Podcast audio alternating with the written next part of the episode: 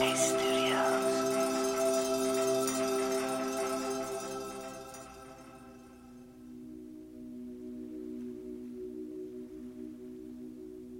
Sam here, and welcome to Tuesday morning. I hope it's a pleasant one so far. So, today I want to continue on the theme of best practices in mindfulness by talking about something I discovered when I was still pretty new to meditation. One of the biggest obstacles to meditation is the restlessness that we feel when we're new at sitting still, attempting to do pretty much nothing. When I was first starting my practice, I found the busyness of my own mind to be pretty annoying.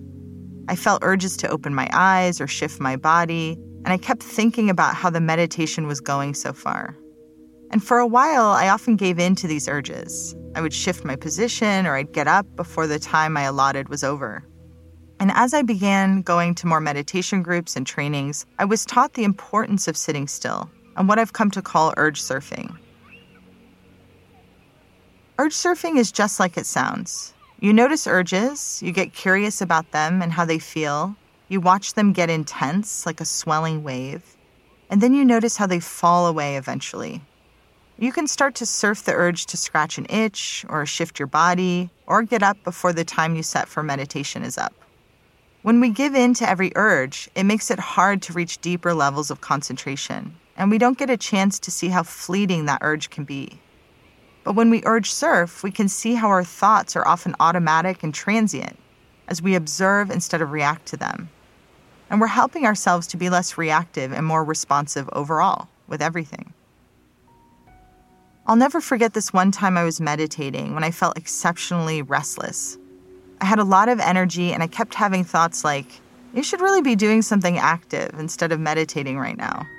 But I just watched these thoughts come and go while I continued to sit. Then my mind started to do something pretty bizarre and silly. A vision of me taking free throw shots came to mind. So I just decided to watch as I tirelessly shot one ball after another, sinking every shot. I didn't know how long this would go on for, but I just allowed my mind to work out whatever this energy was and not interfere. Eventually, my mind settled as the free throw shots slowed down. And when my mind worked out all of this restless energy, I finally felt rested and settled and really concentrated. And this experience changed my perspective of myself in a way. I detached myself from the identity as a restless person and realized that restlessness is just a temporary experience that I encounter sometimes.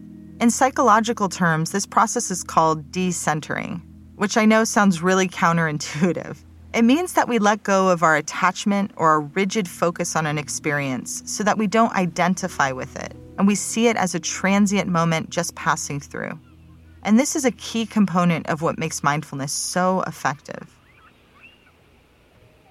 One way I introduce adolescents to meditation is by asking them to urge surf for one minute, getting curious and interested about all the urges that arise, and seeing if they can just watch them as an observer as they get intense and then fall away.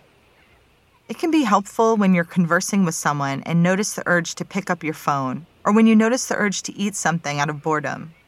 It can also be pivotal in our interactions with others when extreme emotions like anger or resentment are present helping us to take a breath and just notice our urges to say something mean or do something rash before we actually act on those impulses. So, as you're listening to this, where do you think urge surfing can fit into your life? See if you can practice it today, maybe while you're driving or even listening to loved ones share their day with you. So, I'll leave it there for today. And thanks so much for listening, and I'll see you back here tomorrow.